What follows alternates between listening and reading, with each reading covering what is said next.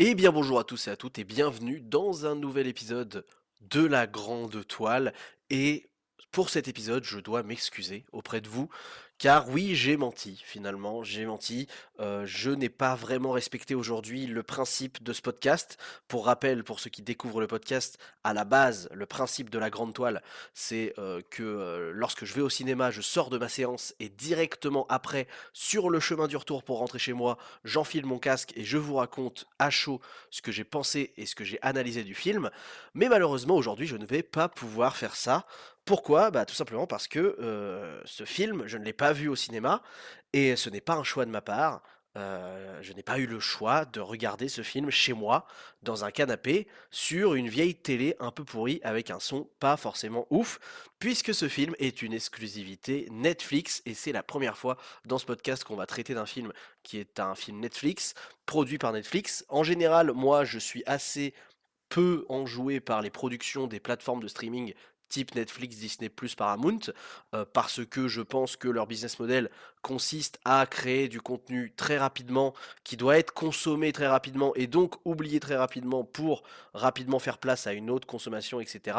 Le but étant de vous faire rester sur leur plateforme le plus longtemps possible, évidemment. Et ce business model crée donc des, euh, bah, œuvres artistiques qui sont quand même beaucoup moins euh, innovantes et beaucoup moins recherchées, je trouve, en général. Mais pour cette fois, on va faire une exception pour une raison très simple, hein, je pense que vous vous en doutez. Aujourd'hui, nous parlons d'un film qui s'appelle The Killer, dont vous avez sans doute pas mal entendu parler ces derniers temps, tout simplement parce que c'est le nouveau film d'un des plus grands réalisateurs de tous les temps, hein, euh, que ça plaise euh, ou non à certains.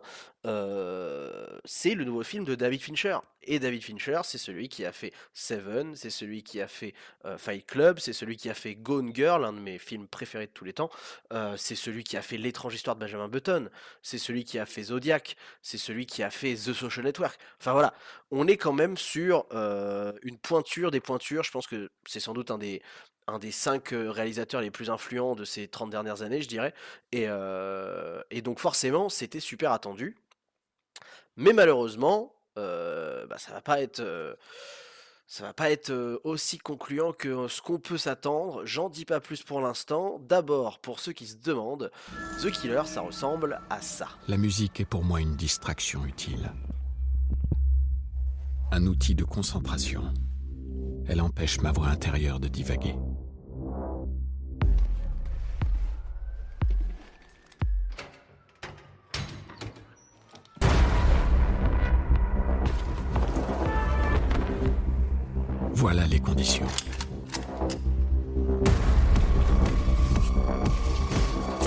Mon approche est purement logistique. Si je suis efficace, c'est grâce à un simple fait.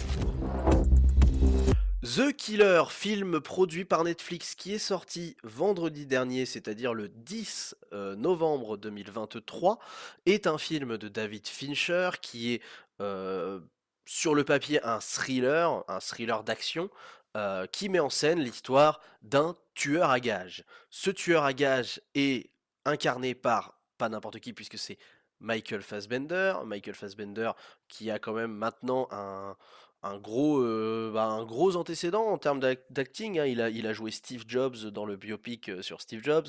Il a joué aussi dans Prometheus, euh, l'espèce de préquel de, de, la série Alien, etc. Enfin voilà, on est sur.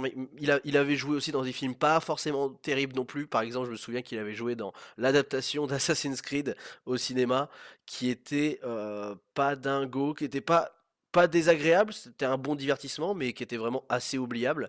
Euh, qu'on soit fan de, Assassin's Creed ou pas d'ailleurs, hein, c'est un film qui est assez oubliable. Et honnêtement, pour le coup, je veux pas spoiler mon avis pour le, pour le moment, mais j'ai un peu avec The Killer le même ressenti que lorsque j'étais sorti de la salle quand j'avais été voir le film Assassin's Creed avec Fassbender. Donc euh, voilà, Michael, euh, t'as pas forcément le meilleur pif euh, pour euh, te dégoter du, gros rôle dans ce genre de production. On avait aussi à l'affiche de ce film quelques noms un peu osef, mais parmi ces noms, on a quand même Tilda Swinton, dont on va parler un petit peu plus tard, parce que Tilda Swinton, c'est quand même une sacrée actrice. hein. Pour ceux qui se souviennent pas de qui c'est Tilda Swinton, c'est la meuf qui joue la sorcière des neiges dans Narnia, tout simplement. Donc un sacré morceau. Elle avait joué aussi dans, dans Snowpiercer, enfin voilà. Elle joue souvent des rôles de, de femmes un peu froides et un peu méchantes. euh, et, euh, et là, bon, elle va être un petit peu dans le même, euh, dans le même esprit de rôle, vous allez voir. Mais bon, pour reprendre sur l'histoire de The Killer dans un premier temps, l'histoire nous raconte donc, comme vous le, vous l'avez compris et comme vous le- l'entendez grâce au titre du film, l'histoire d'un tueur à gages. Donc le mec, son métier, c'est littéralement d'être préparé à assassiner des cibles le plus rapidement, le plus proprement et le plus discrètement possible. Donc on découvre un tueur à gages incarné par Fassbender qui est ultra préparé. Donc comme le dit la bande-annonce, il est très axé sur la logistique. Et ça pour le coup c'est un truc que j'ai bien aimé dans le film, c'est d'avoir un personnage qui est très pragmatique, logistique, où euh, en fait tuer quelqu'un euh, ressemble presque à euh, gérer des contraintes administratives. Ou, organiser un chantier. C'est-à-dire que vraiment tout est bien préparé avec chaque chose est, à sa place. et ça, c'est très agréable pour le coup de voir le, tueur se déplacer dans son environnement et préparer ses, coups avec un, soin tout particulier, une organisation toute particulière. Et du coup, nous, on découvre un petit peu bah, toutes les méthodes qu'il a en tant que professionnel de l'assassinat pour préparer chaque, chaque chose de manière millimétrée. Et ça, c'est plutôt un point assez agréable. Et Michael Fassbender joue très bien justement ce personnage de tueur à gages très froid, très calculateur et très pragmatique. Et, pour le coup, le début du film marche bien puisqu'il nous présente ça justement. Sauf que, évidemment, ce film ne me présente pas que l'histoire d'un tueur à gages qui fait son boulot et puis basta. Un jour, il va y avoir un assassinat qu'il doit commettre pour un client. Et cet assassinat-là va, je ne vous spoile pas, mais il va y avoir euh, un imprévu qui, euh, qui va déclencher toute une répercussion assez difficile pour lui. Et il se trouve que le film, à ce moment-là, va se transformer en film de vendetta. Et donc, à partir de- du moment où l'intrigue se lance, le film n'est plus vraiment un espèce de thriller comme on aurait pu s'attendre de la part de Fincher, euh, mais en fait, ça devient plus un espèce de, de action movie mélangé à un film d'espion. Et, euh, et avec du coup tout ce principe de vendetta. Le problème c'est que euh, on en est au quatrième John Wick et que bah, un film de vendetta avec de l'action, du, du tabassage et notamment un personnage auquel on s'attache et auquel on prend plaisir à suivre les aventures parce qu'on sait que c'est un crack de la baston, un crack de l'assassinat, un crack de, de, de- des méthodes de- d'organisation pour, euh, pour, pour tuer quelqu'un. Et bah du coup, euh, quand on a vu les 4 John Wick, euh, faut être quand même au niveau quand on veut faire un film de vendetta euh, comme, euh, comme celui-ci. Euh, pour rappel, pour ceux qui n'ont pas forcément suivi, les films de vendetta, c'est tout simplement un héros qui, dans la plupart du temps, a des capacités hors normes en termes de baston, en termes d'assassinat, en termes de maîtrise des flingues, maîtrise des armes, qui un jour va euh, être trahi de manière très violente, euh, souvent avec des intérêts très personnels dans leur vie intime, et qui va se déchaîner contre, contre bah, les gens qui ont, manigancé la trahison contre lui, et, il va remonter comme ça, c'est le principe du scénario, de tous les scénarios un peu comme ça, il va remonter de cible en cible pour remonter jusqu'au commanditaire le plus haut. Vous l'avez compris, grosso modo, ce film, c'est un film qui existait déjà, puisque ça s'appelle Kill Bill, en fait, littéralement, de Quentin Tarantino, sauf que Kill Bill est en deux épisodes, là, The Killer est en d'un seul épisode. Et Kill Bill, pour le coup, faisait très bien ce, cette espèce de, bah, de, de déroulé avec des chapitres, parce que dans The Killer, on retrouve le principe de chapitrage, et le principe de chapitrage est fait grâce à une espèce de, de, bah, de, liste, en fait, liste de cibles à, éliminer qui, euh, qui va s'enchaîner durant tout le film. Ce qui est complètement le principe de Kill Bill. D'ailleurs, je me souviens que certaines affiches de Kill Bill, c'est carrément euh, un petit papier euh, dans un bloc-notes avec les noms des différentes personnes à tuer, avec Bill qui est la dernière personne sur la liste. Le truc, c'est que Kill Bill est un très bon film, et est une très bonne série de films du coup, pour une très bonne raison, c'est que Kill Bill prend le temps de développer ces personnages et prend le temps de développer notamment les relations entre les personnages qui, au fur et à mesure du film, nous sont dévoilés pour qu'on comprenne pourquoi euh, le, personnage principal, dont j'ai oublié le, prénom, euh, veut absolument tuer Bill euh, et pourquoi elle veut aussi absolument tuer toutes les personnes qu'elle va rencontrer au fur et à mesure. Et donc, au fur et à mesure, on s'attache à son histoire et à sa situation et on comprend, voire même on a le, on devient complice de cette série de meurtres. Et c'est ça tout l'intérêt d'un film de vendetta, c'est qu'on puisse faire de toi le complice de cet assassin et qu'on puisse devenir aussi, euh, comment dire, euh, aussi haineux que lui pour avoir euh, une sensation de satisfaction un peu morbide, je vous l'avoue, mais c'est le principe du cinéma, et d'avoir cette sensation justement de satisfaction de la mort des autres parce qu'on comprend l'intérêt émotionnel que le mec avait à se venger. Le problème dans The Killer, c'est que c'est bâclé en termes de développement des personnages, c'est-à-dire que le personnage qui est à l'origine de cette espèce de quête de vengeance euh, de la part du héros euh, nous est montré, je pense, à tout casser 2 minutes 30 dans le film, mais vraiment, 2 hein. minutes 30 dans le film, on a quasiment aucun élément sur sa relation avec le tueur à gages. En fait, le tueur à gages est n'est pas personnifié. Il, n'a pas il n'est pas caractérisé comme un humain. Et en fait, c'est une bonne chose au début du film parce que du coup, ça nous donne une aura super froide et calculatrice de ce, de ce tueur à gages. Et donc, on, adore découvrir cette espèce de, de, personnage euh, voilà, qui, qui marche pas comme tous les autres humains, qui, qui est un peu sociopathe quasiment. Sauf que quand il se lance dans une vendetta, du coup, bah, ça veut dire qu'il avait finalement des émotions. Du coup, il faut qu'on comprenne pourquoi euh, il avait des émotions, pourquoi il avait des, relations qui sont importantes à ses yeux, etc. Et le problème, c'est que le film ne, nous le met pas spécialement en avant. Et finalement, on va pas du tout. Enfin, moi, en tout cas, je suis pas du tout rentré dans cette espèce de, cercle de la haine qui fait que du coup, tu, tu es satisfait euh, à chaque nouveau chapitre de voir que la vengeance euh, se, matérialise. Parce qu'en fait, là, la, raison de la vengeance de, ce mec, elle nous est pas vraiment super claire et, et surtout elle est très bah, elle est très amenée de manière rapide sans sans développer le, la relation intime et sans, sans développer d'attachement quoi. Et, pareil, le, le, mec lui reste très froid durant tout le film et il n'y a aucun flashback, il n'y a aucun, aucune histoire de comment il, a rencontré la personne pour qui il, il, met en place cette vengeance, etc.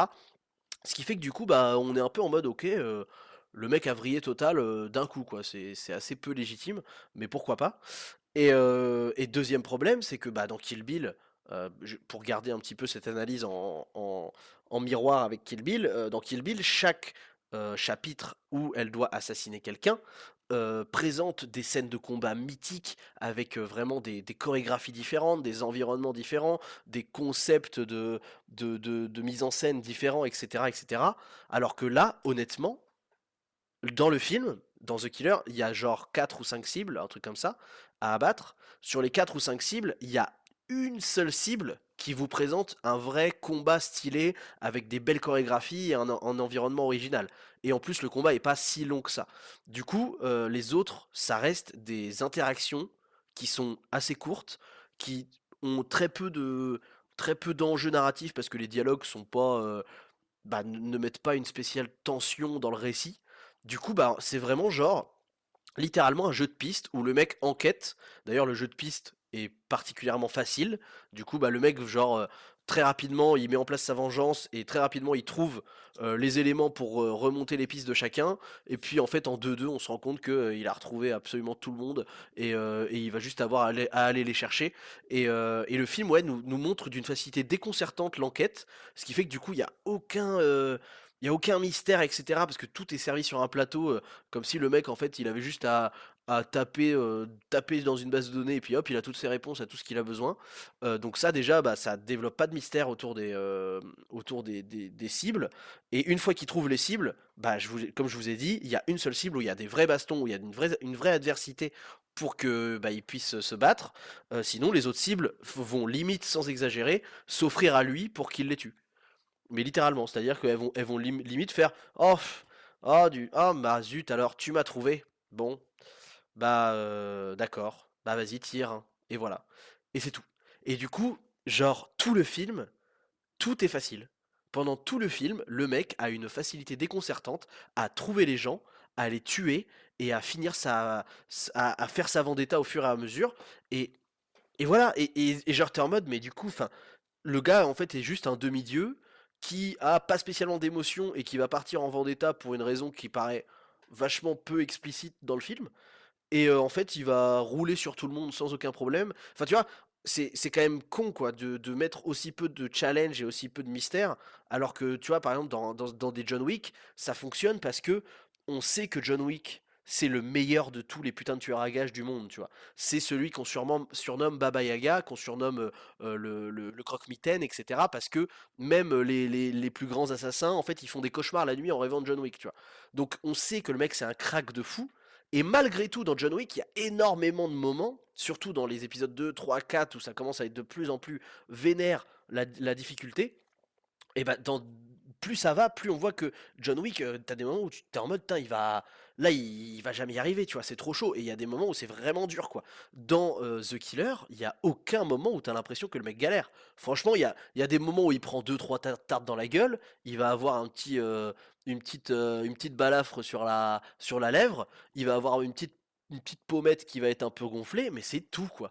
C'est tout. Et, et, vraiment, le mec roule sur le game. On dirait vraiment un jeu joué en mode facile où il y a très peu de mystère, très peu de. Tu vois, même les enquêtes, on dirait les enquêtes qui sont dans Batman Arkham Asylum, où littéralement t'as juste à mettre euh, ton, euh, ta vision, euh, ton espèce d'équivalent de la vision d'aigle, regarder un bout de papier, faire analyser avec en appuyant longtemps sur sur croix et après, hop, ça y est, t'as trouvé l'indice. et c'est tout. Donc, ouais, très peu de, très peu de mystère, très peu de challenge. un film qui se déroule tout seul. Ou, ouais, je, je sais pas, j'ai, pas, pas senti de tension, j'ai pas senti de, d'intérêt particulier. Et, euh, et pareil, les, les, les, les cibles qu'il doit assassiner sont oubliables à souhait. Mais genre, vraiment, c'est des, c'est des, euh, c'est des espèces de clichés scénaristiques. D'ailleurs, ils ont même pas de nom. Tu vois, c'est ça, c'est le truc où vraiment le, le scénario, en fait, on dirait un script qui a été euh, généré par IA, tu vois. C'est-à-dire que les, les, les, euh, les personnages ont même pas de nom, c'est-à-dire que The Killer, on l'appelle The Killer. Euh, Il y, en a un, on l'appelle euh, The Lawyer, donc l'avocat. Il y en a un, on l'appelle euh, The, je sais plus quoi, la brute, je crois. Il y en a une, on l'appelle The Expert, l'ex- l'experte. Et, euh, et en vrai, bah, à part le fait que l'avocat, bah, il est dans un bureau euh, d'avocat d'affaires, le fait que euh, la brute, euh, elle ait des gros muscles, et euh, la meuf, euh, on l'appelle l'experte. Alors ça, on, on sait même pas pourquoi on l'appelle l'experte. Tu vois, c'est-à-dire qu'ils ont aucun background, même les méchants n'ont aucun background. Genre, euh, le, en, gros, le seul intérêt que qu'il y a eu, c'est que le client qui avait payé The Killer pour tuer sa cible bah en fait, va demander à, tuer le, gars, à tuer The Killer, parce qu'il a raté sa cible. C'est tout. C'est vraiment juste ça en fait. Juste, vu qu'il a raté sa cible pendant un assassinat au début, et bah du coup le client va décider de le faire assassiner. Et du coup il y a d'autres tueurs à gages qui vont se mettre sur le dos. Et lui bah du coup il va se venger, enfin voilà. Et, euh, et voilà. Et en fait il n'y a pas d'intérêt commun, il n'y a pas de croisement d'intérêts qui pourrait euh, mettre des variations dans les, euh, dans les enjeux du récit. Enfin voilà, on se, on se fait chier un peu quoi. Franchement, en fait c'est pas qu'on se fait chier parce qu'on est, on est quand même, est quand même curieux de, de, dé- de découvrir toutes les petites méthodes de d'assassinat à chaque chapitre. Donc c'est un divertissement qui, qui passe bien entre guillemets, c'est-à-dire qu'on se laisse, on se laisse emporter par le fait de découvrir le prochain chapitre, le prochain chapitre. Mais une fois que tu l'as vu une fois, t'es en mode bon, rien d'exceptionnel non plus. Et d'ailleurs, dans les chapitres, on s'attend à une espèce de montée en intensité, etc. Mais en réalité, c'est c'est toujours assez linéaire et il va toujours à peu près se passer pareil. Et au fur et à mesure, en fait, on commence à s'ennuyer dans le film parce qu'on se rend compte qu'on a découvert à peu près toutes les capacités que le killer avait à nous montrer. Et après, il va réutiliser un peu des, euh, des techniques de, euh, de camouflage, des techniques euh, d'in- d'infiltration, mais qu'on retrouve à chaque chapitre de la même manière à peu près. C'est un film en plus qui discute assez peu, comme je le disais, euh, les dialogues sont pas très intenses. Mais en fait, vu qu'ils peuvent pas être intenses, les dialogues déjà, parce que comme il n'y a aucune installation en termes de d'enjeu narratif, parce qu'il n'y a aucune installation en termes de relation entre le killer et, euh, euh, la, femme qui veut venger, euh, il n'y a aucune installation de, contexte entre euh, le client et euh, les autres tueurs à gages. Enfin, du coup, comme il n'y a aucun intérêt qui est présenté pour chacun des personnages, bah du coup les dialogues ils sont complètement creux et inintéressants parce que bah il n'y a pas de il a pas de point de tension sur lesquels appuyer. Donc on, on est en mode oui bon en fait ce que vous dites c'est des, des banalités euh, qui passent partout quoi. C'est c'est c'est genre du texte que tu pourrais insérer dans n'importe quelle condition et ça passe quoi. Donc ouais dialogue assez peu euh, inspiré et d'ailleurs il y a très peu de dialogues et, et en fait l'immense majorité des dialogues, enfin en tout cas des, voix qu'on va entendre dans le film, c'est la voix intérieure du killer. On entend quasiment que la voix intérieure du killer et la voix intérieure du killer, elle garde toujours sa philosophie très calculatrice, pragmatique, où elle va être de manière bah, planifiée absolument tout, etc. Et du coup, dans sa tête, nous, on entend ses pensées qui planifient absolument les, toutes, les, choses qu'il a, à mettre en place pour chaque assassinat. Mais voilà, et ça va pas plus loin. Donc le propos est pas spécialement très recherché, enjeu et contexte pas recherché du tout. Enfin, voilà, genre le moi, moi je, je, peux pas m'empêcher de repenser à la fin de Kill Bill avec l'intensité de la scène où justement elle va retrouver Bill et que du coup il y a tout justement tout, ce qui a été posé dans le background de, de elle et Bill et la haine qu'elle a pu entretenir envers lui pendant tout ce temps, etc., la montée en intensité, le fait qu'ensuite il y a une rencontre, la rencontre, tu sens qu'il y a une, une tension qui est palpable de ouf, mais c'est parce qu'on a construit tout un putain de narratif autour de ces personnages. Là, le personnage n'a pas de narratif, du coup, même à la toute fin du film de The Killer, t'as aucune tension palpable quoi. Et d'ailleurs même le film le sait qu'il a pas de tension parce qu'au final il va même pas te mettre euh, il va même pas te proposer un, une fin un peu, un peu épique avec un, truc, une espèce de délivrance et tout, de délivrance et tout. Non, pas du tout. La fin va être complètement plate et, et partir en autre boudin. Et, ça se termine comme ça, sur une espèce d'un peu de, de happy end nul. Mais waouh, putain, c'était pas terrible. Hein. Vraiment, plus j'y repense, plus c'était pas terrible. Hein. C'est assez fou. C'est assez fou. Et, et en vrai, les, les, seuls bons points que je dirais, c'est que Michael Fassbender est un très bon très bon calculateur, très bon tueur à gages froid et pragmatique. Il a le corps aussi qui va avec parce qu'il est très sec. Il est très sec, il est tout en, tout en musculature, mais tu sens que c'est de la musculature utile. Genre, on sent qu'il a fait genre de la calisthénie ou, ou du poids de corps, etc. Et c'est pas du tout une marmule, tu vois, un peu cliché des, des films d'action. mais en même temps, bah, au-delà de ça, ça suffit pas, quoi. C'est pas, c'est pas suffisant. Il y a des petites idées. Bah, la mise en scène est très jolie. Il y a des, il y a des, il y a des belles couleurs, notamment quand ils sont, quand ils sont dans des, dans des pays un peu de, dans les Caraïbes ou d'Amérique du Sud. il y a du, il y a du jaune et du vert, etc., qui est sympa. Pareil, les scènes, les scènes de nuit, les néons sont bien mis en valeur. Ça, ça donne une ambiance, mais mais c'est tout quoi. Enfin, tu vois, ça, ça demande pas, ça propose pas beaucoup plus que ça. Donc ouais, je suis, putain, je suis étonné que Fincher il, propose un truc aussi, aussi creux quoi, parce que dans l'ensemble c'est assez creux. Mais malgré tout, je peux pas enlever le fait que, objectivement parlant, évidemment moi je suis assez dur sur, sur mon analyse parce que c'est Fincher bordel, c'est pas Joel Clodo, tu vois. Genre on peut quand même mettre des attentes assez hautes. après, si on, parle de manière très objective, notamment par rapport à ce que propose Netflix dans ses productions euh, euh, Netflix originales, euh, bah en vrai, ça reste un film qui est cool, tu vois. Ça reste un film qui se regarde bien, qui est divertissant, qui, qui nous donne envie de, de passer au chapitre suivant. Et de... Mais ça reste, en fait, pour moi, c'est un film qui n'est pas un film, c'est un épisode de Black Mirror. C'est un épisode d'une, d'une des dernières saisons de Black Mirror, quoi. Dans le sens où les, les, la série Black Mirror, tu kiffes la regarder, mais, mais t'as pas une aura unique pour chaque épisode, à part quelques épisodes qui ont vraiment été des, des, des masterclass de ouf, mais, mais de manière générale, t'as pas, euh, ça, ça te crée pas une aura unique par, par épisode, c'est plus une espèce de, de tentative euh, de narration qui, qui, pose un contexte sur une heure, une heure et demie, et après, hop, c'est terminé, l'histoire est finie, et, euh, et on est content d'avoir découvert, découvert l'histoire. Bah, pour The Killer, c'est un peu ça aussi, c'est un peu, on est content d'avoir découvert l'histoire, mais on n'a pas de grande grandeur dans le film, on n'a pas de d'élaboration d'un lore, d'un univers, enfin c'est vraiment une petite tranche d'histoire comme ça. Peut-être que c'est totalement assumé de la part de Fincher, dans ce cas-là, bon bah ok, tant pis. Euh, mais euh, bon, c'est Fincher quoi. Putain, on aurait pu attendre un truc un peu plus. Euh, avec une aura un peu plus unique, avec un truc plus fascinant quoi. Je, je sais pas. C'est ouais, c'est vraiment dommage. Je trouve que dans l'ensemble, c'est assez dommage. Tilda Swinton, c'est un peu la douille, parce que je l'ai vu au générique, je me suis dit putain trop stylé et tout, j'adore Tilda Swinton, et en fait Tilda Swinton, on, doit la voir grand, grand, grand, grand maximum, 15 minutes dans le film, et encore je suis généreux. hein. Et, euh, et en plus de ça, sa scène, parce qu'en fait c'est une, une scène et demie, en gros, elle a une vraie scène, plus une demi-scène qui, qui, qui, qui clôt le chapitre avec elle, euh, et bah, cette scène-là elle n'a rien de pareil de palpable en termes de dialogue, de palpable en termes de mise en scène et tout, ça, ça reste aussi assez, euh, assez plat. C'est dommage parce que juste avant, Fincher avait sorti Manque, qui était aussi un original Netflix, qui était sympa, mais qui était beaucoup plus de niche parce que c'était l'histoire du, du scénariste euh, qui avait écrit le scénario de Citizen Kane. euh, donc un film qui est sorti en 1945, je crois, un truc comme ça, qui est un classique du cinéma.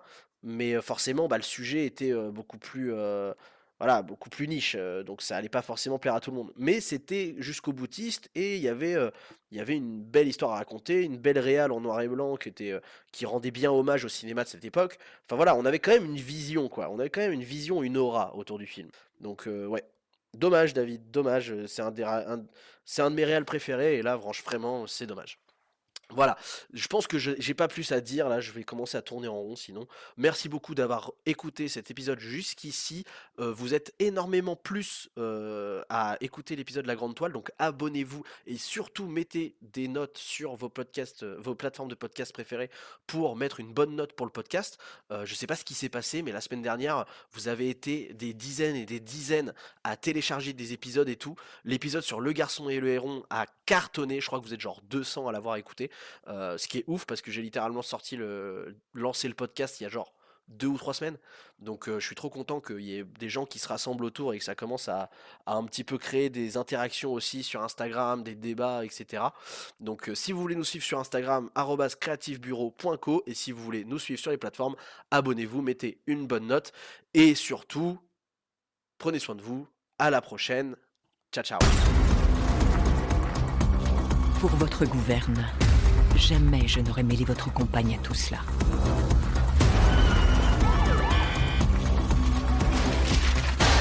Bannis l'empathie.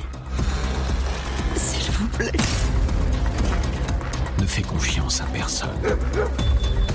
Ne mène que le combat pour lequel on te paye.